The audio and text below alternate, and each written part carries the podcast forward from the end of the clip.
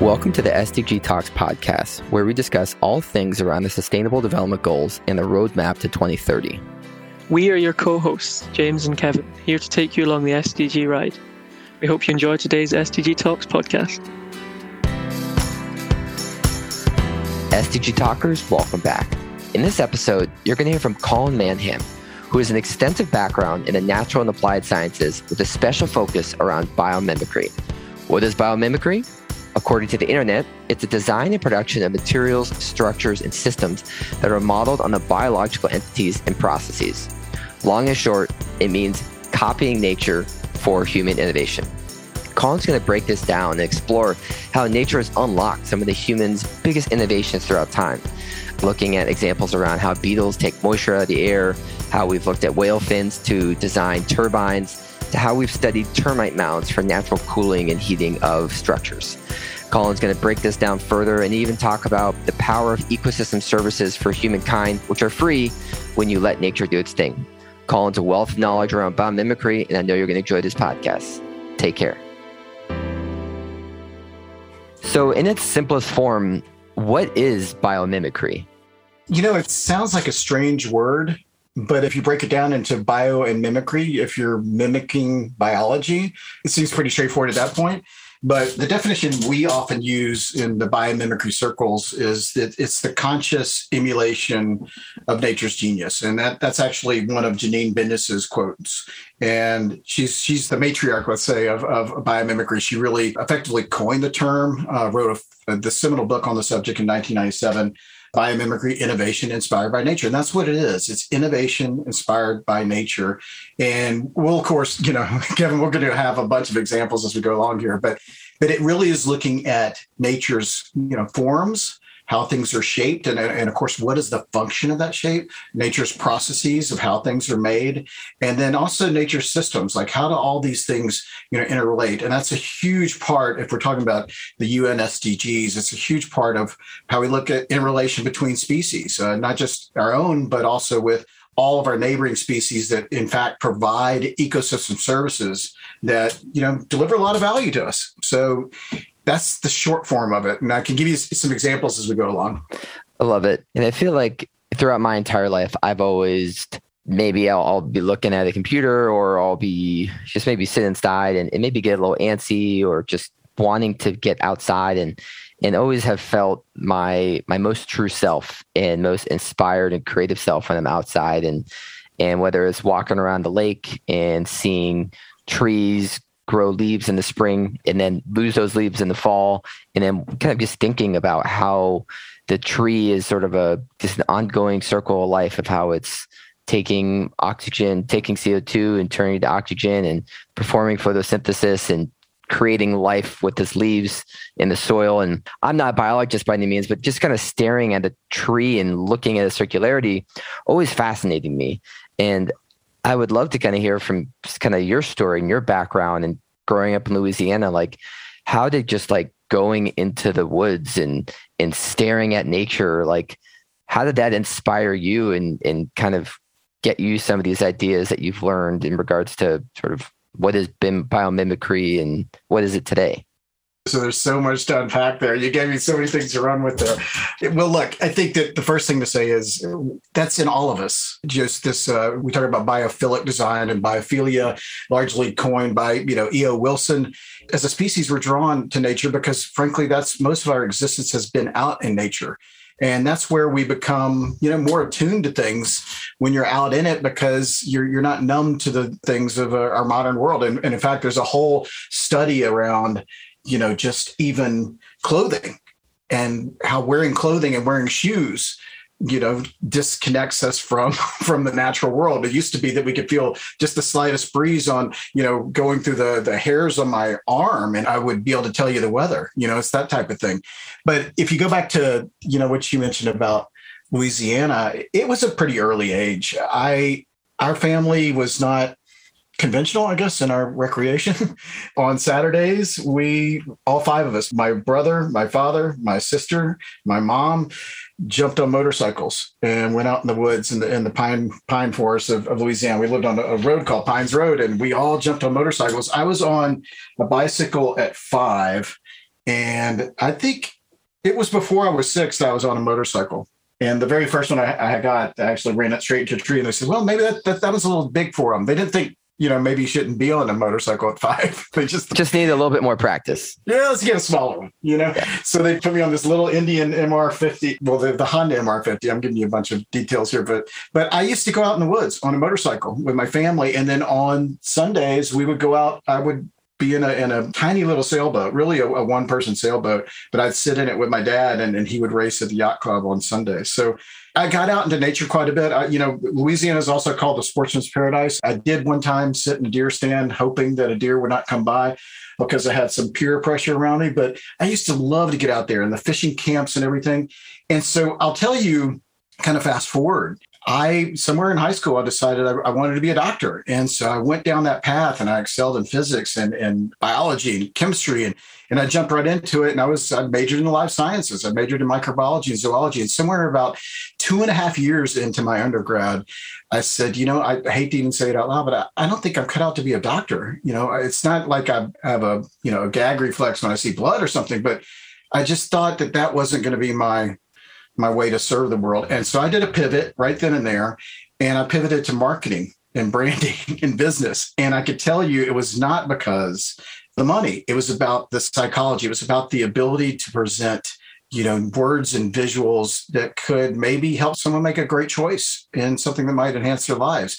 And so the point of that is that from that point in time i've been marketing the life sciences ever since. And so it's just been a natural inclination and it feels like home and i just i love getting out in it but i also love finding little bits of nature in an urban environment. I'm sitting in you know not la louisiana but in los angeles and we got a bunch of people here. We got a bunch of concrete. We got a bunch of steel but we also have some amazing pockets of nature here. And so that's pretty much my story. I can tell you where I where I got introduced to it and all of that along the way, but I'm, I'm going to kick it back to you. No, that's good. And and I actually I likewise grew up in Los Angeles and spent my summers in Wisconsin and just was always around water.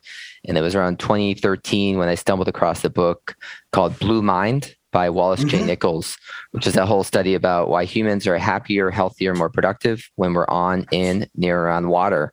And I remember hearing that, and I was like, just clicked. And I was like, wow, when I'm outside, I feel happier. When I'm outside, I'm more creative and it just feel my most natural self. And I think, too, just like you said, our bodies being, we've always been exposed to nature and, and clothes in certain ways have, yes, made us in some regard more resilient, but also making it somewhat unnatural. I mean, we we grew up throughout quite a bit of history without needing excessive amounts of clothes to get by. Another person I, I follow and, and research quite a bit is is Wim Hof. He's kind of the, the crazy Dutchman.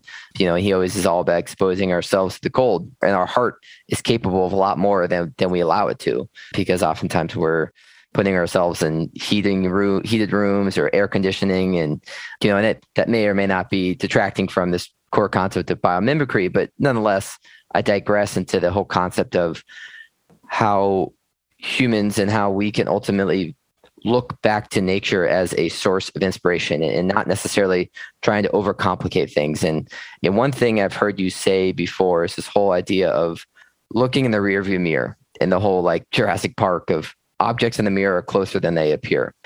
Nature's been doing its thing since the dawn of time, whether it was the Big Bang or who knows when nature really started. But nature has been doing its thing for quite some time. How has nature continued to innovate over the years? And I know without kind of speaking to the human aspect, but like, how does nature innovate? And like, how does, what are some examples that you could give in regards to whether it's animals or ecosystems and maybe and speak to how that connects to you know the future design thinking of biomimicry.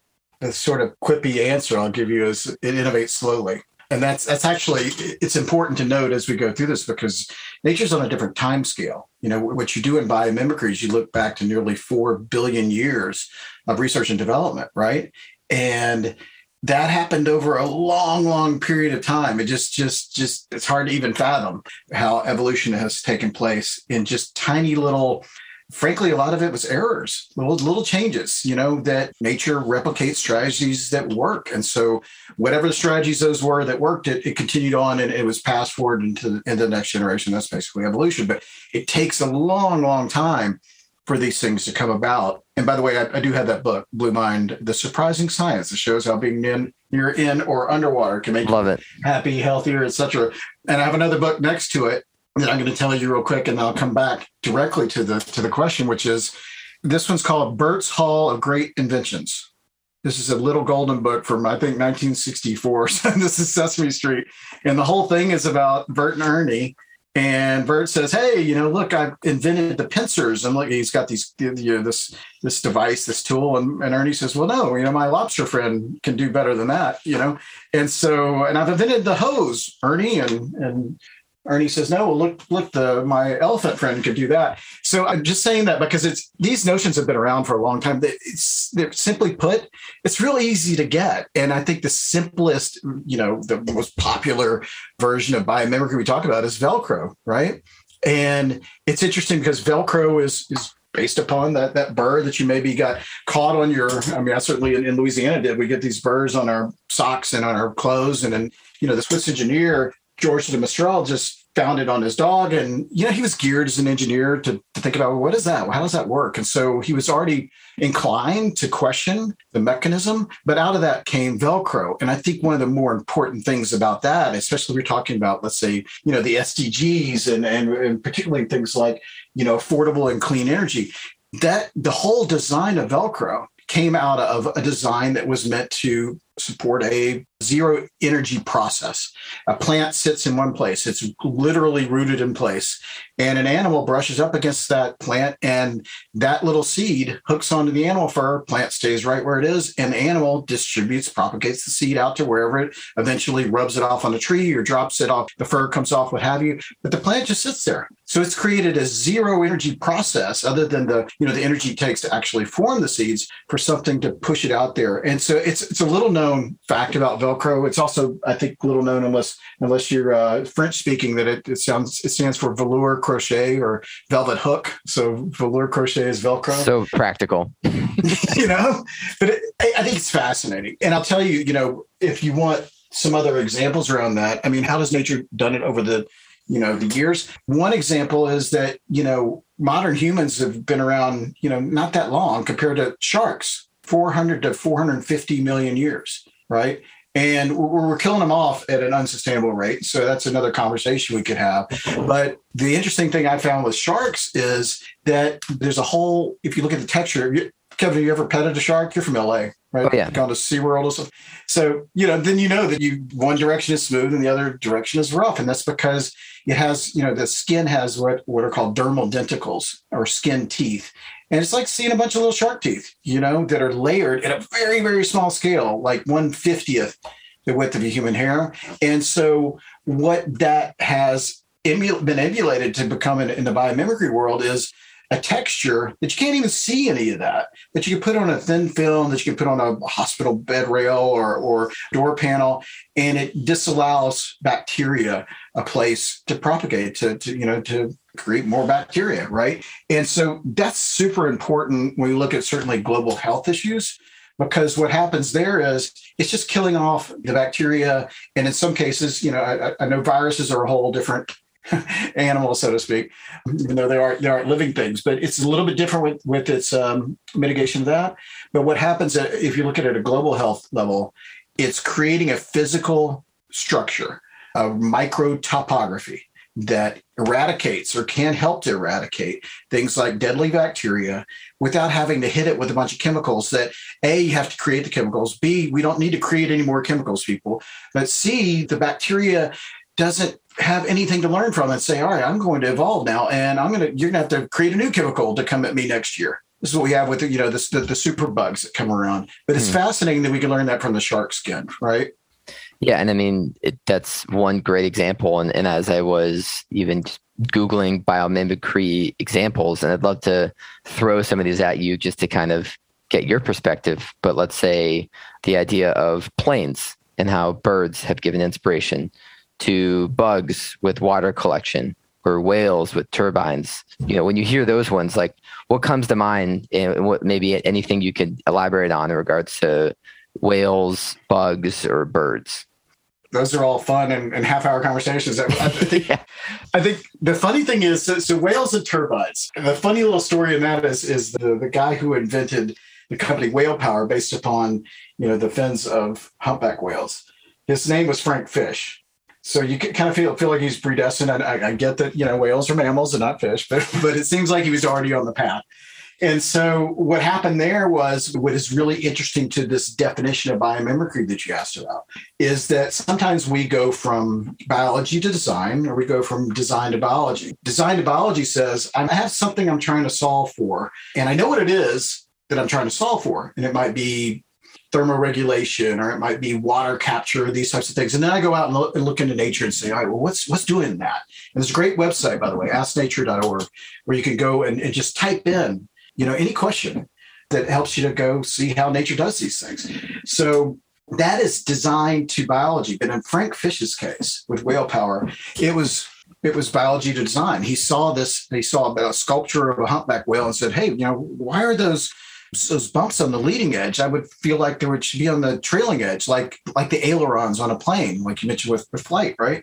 So he looked into it and realized that that those tubercles, as they're called, on the leading edge of a humpback whale fin, is what enables those massive animals to make these super tight you know turns in the, in the water. And then they do bubble feeding. So a couple of them will will go and they'll spin around and they'll and they'll create a vortex, basically a, a, fish, and then they'll come up from the bottom and just scoop them up in their mouths. But it was interesting because it was biology to design, and so part of what we can do, you know, you and I and anybody listening, is just go outside right after this or, or now or whatever, and just look around. You know, look at things how they're shaped, how they're formed, how they're how they're organized, and question it and say what if, and just be curious about it. This whole thing is about childlike curiosity, and I began with that childhood story because I, I've tried to nurture that, foster that as we go along. But that's where all of innovation can really, you know, succeed. In my book. I couldn't agree more. Uh, and that's uh, even thinking about the Freakonomics books. I know one of their the recent books was called Think Like a Freak, but even more so within that is that think like a kid. And sometimes you got to ask those really mundane questions. And, and, some of that's just keep asking why until you can't ask why anymore. And sometimes, I mean, just even like you said, looking, I really like this idea of the biology to design, where sometimes if you're stumped about how to think of how to maybe do something better, or maybe even you don't even know what you want to do, but you just want some inspiration looking at nature and asking those questions about how things work can give you that inspiration.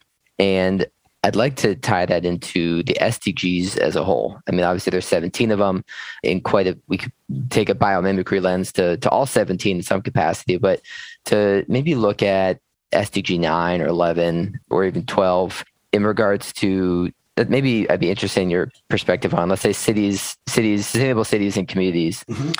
What are some examples of biomimicry or maybe I, concepts of how biology to design have helped shape better cities and whether that's through flow of people whether it's with construction of buildings. And i'd love some sort of idea of example and then maybe even something about what's still left to be done and maybe some areas the biggest areas for opportunity that you see. Yeah well cities and certainly you know you know los angeles it's a really interesting thing to know that a lot of uh, you know I, I, work with the U.S. Green Building Council. I run an accelerator here of growth stage companies, specifically looking to solve for net zero energy, water, waste, and carbon. Right, and it's all about the built environment. And the thing about the built environment in our cities is that you know to put up these buildings, we had to bulldoze things that were nature that provided us you know some level of service you know at some point so that's a challenge. But now more and more, the built environment is meant to help us, you know, work towards these net zero and eventually net positive, you know, outcomes. So how can a building capture rainwater in ways and, and create and use that gray water for actually repurposing into landscaping and these types of things so we can have more greenery around buildings and so that for example um, you know how, how can it might maybe do it in a similar way to how leaves often have these hydrophobic and hydrophilic, you know, characteristics to them so that the water moves in the directions that it needs to move. And so we're looking at those types of things in the built environment. And by the way, you mentioned a beetle. So while I'm on that topic, the, our favorite you know, biomimicry desert beetle just raises its legs up and pushes its back up, its carapace up into the air and, and it captures fog. And that's through hydrophilic and hydrophobic features on its carapace. And what it basically does is it, you know, hydrophilic says, hey, water, come here. Hydrophobic says, all right, move this direction, go away from this area of, of, of the, the back of the beetle. And, he, and this beetle funnels it right to its mouth. And so they're using that, some of that, emulating that for fog catching nets, for example. But I'll tell you also, you know, Kevin, you haven't been in LA, you know, you've seen these barrel cacti, right? Mm-hmm. With the geometry, geometry is just crazy, insane, awesome. But we have a lot of the, uh, the, the, barrel cactus is, is native to here. We see them all over the place. And I love seeing it because it's a fantastic design for biomimicry in two ways. One is it's it's pleated all the way around. And so that pleating actually allows it to more easily, you know, manage its its, its water. So if it's takes on water, it can store water by just you know moving outward a little bit. But the really cool thing I think about it relative buildings is it's self shading. And so we're seeing a lot of architects looking to self-shading properties so we can reduce energy consumption. And by reducing energy consumption, we reduce you know carbon and these types of things just by how you can shade a building with the sun at a certain angle and sometimes just by putting a something jutting out from the building like four feet based upon how a barrel cactus might do it and it's not super complicated to do things like that but i think at the core of it all is that Biomimicry teaches us to be more resilient, and resilience in this definition, especially for sustainable cities, is multiple strategies to achieve the same goal. And what I was going to mention earlier is that it's curious that we, you know, the cities of the future are really where we're expecting more and more people just to live in cities, and mm-hmm. we are advocating density, right? And so for us to advocate density, we also have to have, you know, sustainable, equitable means for people to, to eat, to move around. And the key to it all at the very core of biomimicry is being locally attuned. We just need to move around a little bit less. Mm-hmm. Are you familiar with Neom being built outside Saudi Arabia? I am. So that I remember being very interested in terms of how they are harnessing the wind, just a natural wind to cool and to provide heating. And I remember watching one of your videos about how we're copying termite mounds to to build certain structures in like Zimbabwe, but that seemed to drive that concept of harnessing the natural environment, maybe not trying to do something that works in California and applying that to Chile or to Rwanda or whatever it may be, but really looking at the local environment, making it locally attuned. So yeah, just maybe uh, one, I'd love your thoughts on Neom as kind of a city that concept design, but then maybe tell me a little bit more about that locally attuned and how you need to really have that local grassroots lens. Well, I, I think it's fascinating, you know, a concept, you know, future city like Neom in the regard that um, I recently gave a presentation, actually just a really fun conversation with a couple of uh, my peers in this in this community asking if we if Disney's Tomorrowland was changed into net zero land, what, what, would that look like? And some of it was like it would look like Wakanda, you know. And so there's, I mean, you look at pictures of Neom and the plans for it, it looks like that with a little bit of Singapore built in, right? So I think it's fascinating to do that, especially if you're in a place where you can build something completely ground up tabula rasa as you can do in, in a lot of the Middle East. And, and I've, I've, spent a lot of time there, so I've seen it. Especially, I was in Qatar and Doha, and and a lot of it just you know 100 years ago there was nothing there, and now it's this architectural future city, right? And so I think it's fascinating how all that can happen. And I think it's so fascinating that I've forgotten what the uh, the other aspect of your question was. Well, it was uh, then tying it to being locally tuned, and so sure. I know I brought up just the using whatever is in the environment, whether it's the mountains or the wind or whatever yeah. water is there, like how to leverage and how, from a design thinking perspective, how should people thinking about sustainable cities and communities approach biomimicry, whether it's design to biology or biology to design, how should they really look at and consider the local geographical characteristics? It's really two things come to mind. One is that when you if it's biology to design or design or biology, at some point you're going to go and look for champion species in an environment and you're going to abstract the functionality that you know they built into their design. You know, in nature, invariably, form will follow function. It's got to have a function. And that, that beetle's carapace I just mentioned, that's one material, chitin, but it provides for protection, thermoregulation, you know, water capture, some level of, you know, mating ritual, I'm sure, right? So it does all these different things. But the key to it is, is also that those champion species have adapted and evolved to live in the environment in which you're looking to solve that problem. So that's why we look at the champion species like a barrel cactus is best suited for this environment called Southern California. It may not be the champion species we want to look at, you know, for Cleveland, Ohio, right? Or in the desert of Neom. So it's partly that locally attuned bit. And the second thing, though, is really it's just about abundance. As humans, we've come to you know, really value gold and diamonds and courtside seats at the playoffs and these types of things. But really, in nature, it's like, what do I have to work with? What are my constraints? And constraints can actually drive curiosity and innovation. If I've got plenty of time and money and resources, you know, I don't have to get real creative.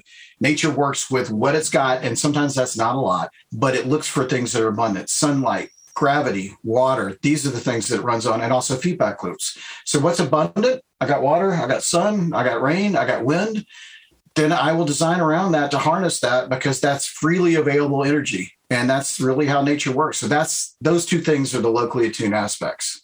So a lot, lot of good context and inspiration there about how to use what you got and, and how nature does great at being resilient. One thing actually I've on that thought, I've always after watching um, I think it was yeah, it's called Artifishal. Patagonia produced it. But a lot of it talked about is this if you kind of get out of the way and let nature do its thing, nature will ultimately rebound.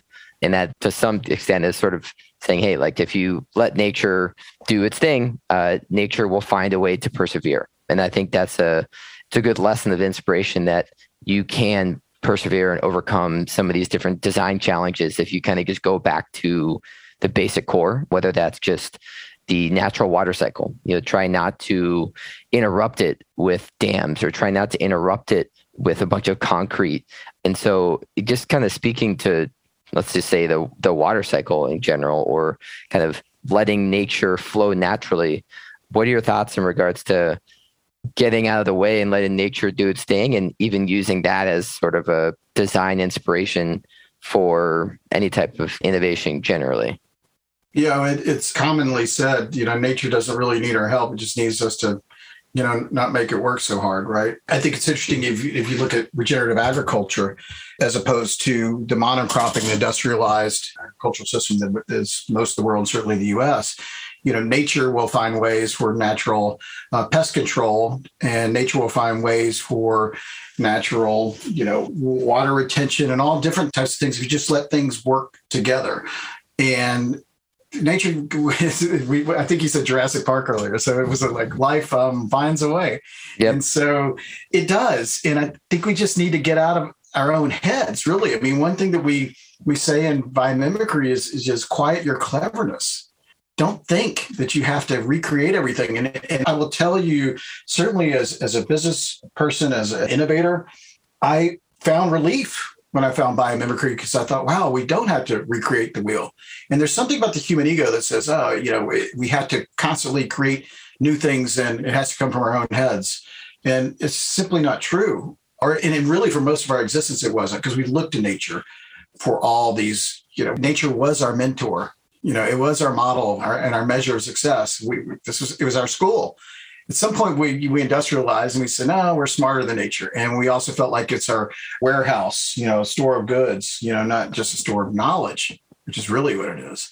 So what we're talking about here is is it's the it's the ultimate and most generous of, of mentors nature is. And if we would just quiet our cleverness and say i don't have to have a brand new idea look around and frankly put some things together. We can create a chimera of solutions in many cases. It doesn't mean it's always sustainable. So we have to have this ethos about it.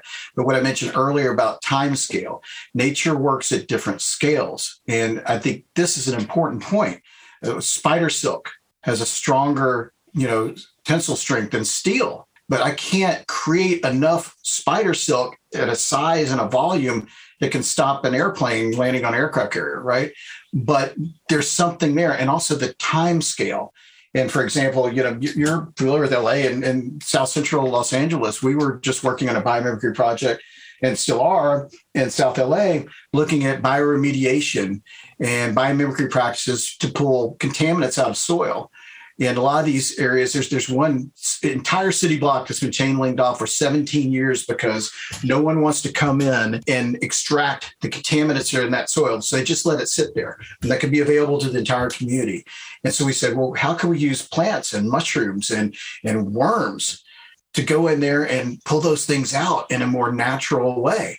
And part of the challenge is it takes time. So the key to biomimicry is I've, I've got a, a visual, I, of course, can't show you, but it, it's of leafcutter ants. And I think you can find it if you Google it. They're the leafcutter ants that have actually created a bridge of themselves between two leaves. And so, the, you know, right there in the middle, you got 10, 20 ants. They're just out in the air because they've managed to bridge themselves between point A and point B. And really, that's what biomimicry is. It's the most beautiful way to cut corners because we can look at we don't have to wait 3.8 billion years. We don't have to wait 100 years. We, some ways we may not have to wait five minutes by looking at how nature does it. Nature figured out a long time ago. It took a long time to do it. But maybe we can actually come up with these solutions that are so desperately needed with the, with the clicking ticking clock right now on climate action and some other things that you know it's probably you know it's certainly inherent in all of the sdgs and it's definitely number 13 unlucky or lucky as it as it might be. Hmm. But that's really the whole of biomimicry is is what, how do we get there faster? Yep, and we really could take a deep dive into all 17 SDGs, and I want to I want to do two more specific SDGs and get your perspectives, and then we'll we'll wrap up. But let's say one thing that is is very common among a lot of SDG related entrepreneurs, and just something that is arguably one of the biggest contributors to climate change in general is the stuff we wear and the stuff we consume and just whether it's fast fashion or just, just the nature of just always wanting to buy stuff, consumerism, one time use plastic goods, stuff like that. That I think we've all realized when looking at the the rise of microplastics, the the amount of wastewater discharge, like all these compounding issues that are creating the challenges that exist for for everyone and predominantly those that are less fortunate or, or more a little bit more disadvantaged. I would like to hear you kind of riff on SDG 12, responsible consumption and production. Like, what are some maybe challenges you see within where we stand now with responsible consumption and production? And is there any like what biomimicry perspective do you have in regards to how we could design whether what we eat and drink to what we wear more effectively with some type of biomimicry inspiration? at the heart of it is if we want to embrace our human ego and, and drive to innovation, we are getting better about material ecology and actually creating materials that are longer lasting, that you know perform more functions, that can be recycled more easily. So it's interesting about fast fashion. Wow, I mean, it, the thing is, it's it's so there's so much inertia there that it's hard to slow people down in their, in their consumption habits. But a lot of what I think is interesting is when you get into models like, you know, a lot of, you know, certainly the younger generations are not wanting to own things. And so that's driving, you know, leasing things and actually returning things. And so I can rent a pair of jeans, right? you know, maybe uh, am I going to do that? I, I don't know. But there are ways that the manufacturers with their what we're calling you know manufacturer extended responsibility are now not saying, hey, consumer, it's, it's just on you to deal with it. You know, they're actually taking things back. So I think we're getting there into, you know, circular economies.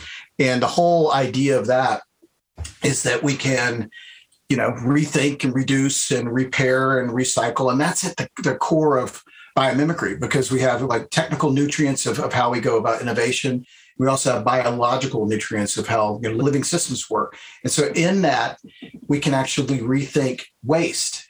And so, the key to all of it, circular economy especially, is that we design waste out of the equation, right? It's not enough just to recycle. And so, that's important to it is, is this end of life, you know, use. And I, I tell you, like, one of the companies. I'm a co-founder in a solar development company called Morpho Energy, you know, named after the blue morpho butterfly, which is another fantastic biomimicry story because that's not pigment in the blue morpho's wings. I wish I could show you a picture here, but or this one I have here in a frame. It was dead before I framed it, by the way, so don't think that went out and killed it. But just, you know, it's it's all refraction and reflection of, of light in a really brilliant way. But what we're doing with Morpho Energy is is looking at all the decommissioned solar panels that would these things have been made to, to stay on a rooftop for 25, 30, 50 years. And so they're not really made to be recycled. So they're all going to landfills. So what can you do with them, especially since some of them are still able to be used? So we need to find new ways. You could take a solar panel now that it's not it's not going to be creating a whole bunch of energy. It's not the latest greatest technology for Acme Corp to have on the rooftop. But you know what? It can provide shade in a pagoda, in a community garden, and it can run, you know, the amplifier for the concert, you know, on the weekend, and maybe a water fountain and some light for safety. Let's find other ways to think about these things. And so that's really that's not specifically biomimicry, but the whole concept is that nature just there is no waste in nature. It's this, you know, mm-hmm. one's treasure, trash is another treasure. Yeah, I so, think I like that concept of whether you're designing waste out of the equation or or in some capacity finding a way to use what was once thought of waste or an output as the input for something else. And I think that ties into symbiotic relationships and uh-huh. how one animal or one one's part of nature feeds off the other part and they both kind of benefit from each other any examples or insights to that whole kind of like you just said one man's trash another man's treasure like what any specific examples you could shed some light on well you know we talked about a, a few things around let's say regenerative agriculture but let's just talk about just straight up honeybees and, you know, I don't soapbox and advocate, you know, like stop the killing of the bees. But the fact of the matter is that's a huge thing. Honeybees, I think it's what, 15 billion dollars annually of work that honeybees do for us that no one really pays for. you know, like what kind of work do you speak of that they do? It's pollination. They're the pollinators, and so you know if the pollinators went away, then then then the food goes away in many respects. And look, I'm not an expert on honeybees, but 15 billion dollars US annually that no one's paying for. And that's an example of ecosystem services. And that's another one. I think the number for that is 28 trillion dollars. I saw was a number for the annual estimated value of what nature provides to us free of charge for pollination, air purification, water purification, the whole hydrologic cycle, all that's going on. And that's that's both biotic, you know, with biology and abiotic, all the different things in nature that aren't living. And it's amazing that if we knew, if we really embrace that as humans, the interesting thing is there's an author that I quote sometimes on this, Robert Cialdini, is that by our own human nature, which by the way doesn't always mean a good thing. Somebody says, you know, that's well, that's human nature. It's not always a great thing, you know. yeah, kind of I hate. I mean that whole phrase of "this is the way we've always done it," and I hear that I'm like, always. You oh. mean for like 50 years or 100 years? And you think back about nature being you know millions and billions of years old it's sort of hard to, to swallow that whole this is the way we've always done it because it's totally not true you're exactly right because we can point back to the, how we did it, you know, 100 years before now, and we say, oh, from there all the way back, you know, 30,000 years. quite different. We, are quite different, and so at the core of that, you know, our ancestors really they shared their food, they shared their skills in you know what's been referred to as a, an honored network of obligation, and at the core of that is is reciprocity. And Robert Cialdini calls it the rule of reciprocity. And the fact is that if I give you something, Kevin, or you give me something, you know, there's an inclination to, to give it back. That is part of our human nature. It's not everybody, but somewhere in there, there's there's a mechanism that says, "Hey, you did a favor for me. I'm going to do something back for you. You gave me this. I'm going to give this back for you. Lent this to me. You lent me your car for the weekend. I filled it up with gas and I washed it. Return it better than I borrowed it. And that reciprocity inherently in us as humans, I have to believe that could be kind of a trigger for how we can deal with climate action let's say and climate change is to say well look nature's trying so hard to give us not, not just the ideas and all the free r&d you know look i'm an innovator i mean that, that's all free all that intellectual property is free you know but it's giving us the ideas it's giving us the, the mentorship it's giving us the guidance if we can listen to it it's also giving us all those services and if we could just really recognize that we maybe want to give back to it a little bit and not maximize how we extract from it, but instead optimize. You know, you grow a crop and you take half the crop this year so that the next crop, you know, it's it's these are the the indigenous people had to figure it out. you know, but this reciprocity. Yeah, speak, speak to that a little bit. I know one of the other concepts within the DePaul class and just in general that I've always been fascinated by is is indigenous practices and, and some of that indigenous knowledge and how they lived so in tune with the land and it was never taking more than they than they needed and it was just this natural marriage where it was just a perfect balance and harmony like what is some insights or guidance that you could glean in regards to how indigenous and aboriginal cultures mastered living with nature and, and copying nature through biomimicry practices well, first they didn't have the distractions of fast fashion and, and iPhones. Right? Yeah, so, that helped. And they were definitely locally attuned. They often stayed, you know, rooted in place, but they just, you know, had a sense that, and, and probably witnessed it. If we do this, then that goes away. I don't want that to go away. So I'm going to do this a little bit. And these things took time. A lot of what we're talking about here, as far as the challenges of, of you know, modern humans, has been in the last, let's say, 100 years, 200 years. And these cultures had lived for thousands of years where that was how they did it because they saw that it works. Remember, life replicates strategies that work. And so they just had it down. And I wish I could speak to it. I'll give your audience here, uh, if you go to um, Robin Wall Kimmerer has one of my favorite books called Braiding Sweetgrass. It's all about you know that. And she talks about for instance the three sisters i think it's you know the three different vegetables if you plant them together they'll help. It's like corn and squash and what is what's the last one? So somebody's out there's laughing and they're like of course maize or i don't remember but if you plant them in such a way that the corn provides the shade the squash provides the, and they all work together. Corn bees and beans and squash corn's beans and squash. There you go. Yep.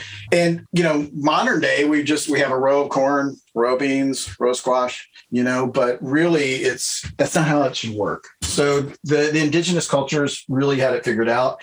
And the crazy thing, the really crazy thing, is that we think we're so smart that we, you know, there's too many people walking around thinking, oh, those people are so dumb and simple. But man, they have it figured out.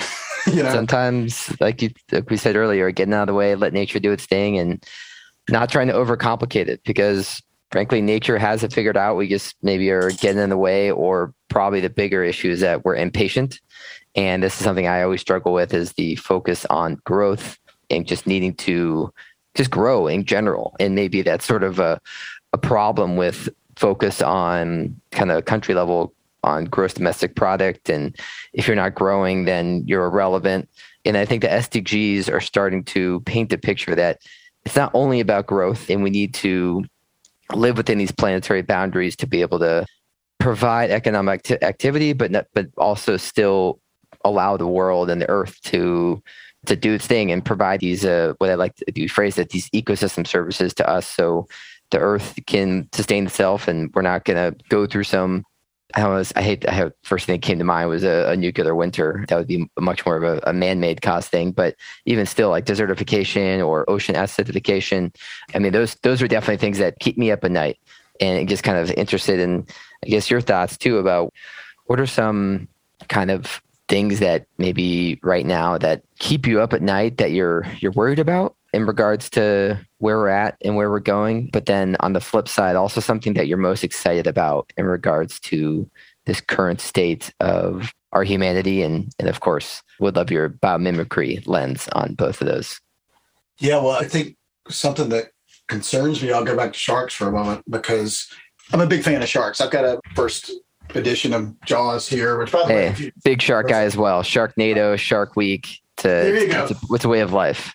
It's a way of life. Then you'll love it. I've got the first edition of Peter Benchley's Jaws here, and, and, the shark on that cover, man, it does not look as scary as, as the one that went out on the movie posters. And Peter Benchley eventually really was one of the great conservationists for sharks because he said, Oh, wow, what have I done? I've made the shark public enemy number one. Everyone's going out and killing them now. And so there's there's this graphic about how many sharks, you know, kill people per year, and, and I mean how many people are killed by sharks per year, and how many are killed per hour. And I don't know if you, if you Google it sometime. I think it was Joe Chernov, and there was, was a collaboration between a couple people, but it shows like 13 people And then then this this this graphic goes on for like three feet of sharks, and it's basically eleven thousand plus sharks are killed per hour. Wow. You know, and so do the math. I mean, this is an apex predator that here again, ecosystem services provides a surface, a service out there. You know, it actually cleans up a lot of the garbage, a lot of the, the dead material out in the ocean. It helps the ocean work the way it does. Now, when that goes away, what happens? You know, and so that does concern me. And I've I've also yeah I've, I've got shark jaws here. I've got all kinds of shark stuff as you can imagine. But what I'm holding in my hand right now is it's as large as my palm and it's a megalodon tooth that was dug up in a phosphate pit in uh, I think North Carolina, and it reminds me of one of our biomimicry sayings, which is you know failures are fossils, mm-hmm. and so we just have to remember that you know again things sometimes don't work, and that's not replicated. But back to what excites me is I still have some hope here. I mean, maybe I have a lot of hope, and maybe I'm just being silly about it. But I think it's an interesting thing that could be debated. But in a lot of the community, in the biomimicry community, we are advocating hey, people, don't be so stupid. I mean, look, nature, form, process, system. Nature is model, a model to emulate. Nature is a, is a measure of success and sustainability. Nature as the most generous of mentors, right? You know, why are you being so stupid, people? But I think at the same time, we're not giving enough credit to the smart people or the smarter people or the people let's just say this let's not even make it dumb or smart. The people who are attuned who are listening. And i think that's a lot of it. Nature runs on feedback loops right? And that feedback loop sometimes it's just an exchange of energy nutrients chemicals sound color you know could be visuals. But these feedback loops that we're getting from nature we're not looping back. It's telling us hey going a little far there, you know, might want to mm. stop there. We're not really listening, but I think increasingly there are people who are getting out and saying, wait a minute, this is I want to keep this thing. I want to I want to keep this this world. I love it here. And I'll tell you, you know, I worked with Al Gore and, and Live Earth leading up to COP21 in Paris in, in 2015. And we came up with a, a campaign that I made sure was kind of attached to biomimicry. And, and it was it was an important thing about being excited inspired. The campaign theme was simply because we live here. And the idea was why take climate action? Why adapt and evolve? You know, or why move from a lot of it is is your ad, adaptational and then all the way up, you know, to you know drawdown, let's say, right? But why should I care? And the whole message was to be locally attuned for you, Kevin, where you are, and me, Colin, where I am, to look outside and say, well, what are all these things that I, really cherish, that I love, that I want to keep? You know, what are those things? Because conservation begins with affection you know and affection begins a lot of times with that childlike curiosity like what is that? Or who is that? And once you know a little more maybe you get a little more entwined and you get a little more love for it. And so when i look out into my yard here when i look out into my city here when i fly over it when i'm in the woods when i'm, I'm skiing or whatever it is i see things that i want to conserve. And it may not mean that i am such an advocate to ensure that the, the island nations you know, are not underwater. I don't know that I can do much about that for Fiji right now, let's say. I don't know if I can do it for Miami Beach. but what I do know is right here where we have wildfires and other things, I've got things that are important to me, things that I want to save. And so that is the whole message, really, in all of this is to say, what do you want to save? What do you love? and then be locally attuned and do your thing where you can. There was a bumper sticker in the 70s. It's like think, you know, think globally, act locally, right? Still resonates. And that's all of it. Because what can you do right where you are? Maybe a little bit of Stoic philosophy, philosophy in there. But where are you right now? Where are you listening right now? What door can you walk out? What window can you look through at something that you want to save? And then think about how nature's working there. Maybe, yeah, get out of its way. Might be not a bad idea. Well said, Colin. I was about to ask you what was kind of one final mic drop that you wanted to leave with us, or maybe just a, a question or a challenge. You kind of just said that, but I, I'll rephrase it there of any sort of final question or challenge or one key phrase that you want to re-ingrain in everyone's brain before we finish here. I think just we've talked about the value of questions. You and I both know, as certainly this audience, you know, the value of and how the scientific method works, the comfort you have to have, especially where I sit as an entrepreneur, as an innovator with some schooling in science. to say, I'm going to ask a question here and I may not get the answer that I want. I might not get an answer at all. I might get another question. Having some comfort in that and actually being able to refine to get to better questions, that's the key to all this. This is what biomimicry teaches us how to ask better questions and be comfortable with different answers than we're expecting. But I think the whole aspect of, of what it is, and might drop or not, it's really about what if, and it's about what is going into what if. And so biomimicry is a great lens for saying, well, what, what if we could use that? What if we thought a little bit differently? but it's all about asking better questions. It's all about that childlike curiosity. And that curiosity is really where, where I want to end because, especially working in the innovation space, it can get really lonely and tiring out in the middle you know of trying to solve something but the more you you stoke that and spark that and feed that and fuel that and keep saying how does that work and how could that work better that's really you know if we want to say the the american way especially approach to the sdgs that really was more of our culture until even recently. It's still still here, but I think we could stoke that fire a little more to say, look, why should I do this? Because I can, because we can do better. And so biomimicry sort of prompts us in that direction and says, hey, you know what? You don't have to reinvent the wheel. Just look outside, look within, and the answers are probably going to be there in some form. Colin, I, I couldn't agree more. And one thing that I think I struggled with too younger in life was having this hypothesis that I wanted to prove so desperately. But sometimes you need to not assume that you already know what the answer is going to be and be looking for all that data that you want to prove your question right, but be okay with going down a couple different rabbit holes. Be okay with having that question lead to another question, lead to another question, and, and just going on a journey of exploration. And I think biomimicry, as you painted, is a great lens to explore innovation, to look at the SDGs as a whole, and and to um, most importantly, as you said, be curious, be collaborative, and do not be afraid to fail because there's definitely, as we know from nature, nature fails all the time, but that's even part of the design to fail and to use that failure as a form of improvement and getting better the next time. Absolutely.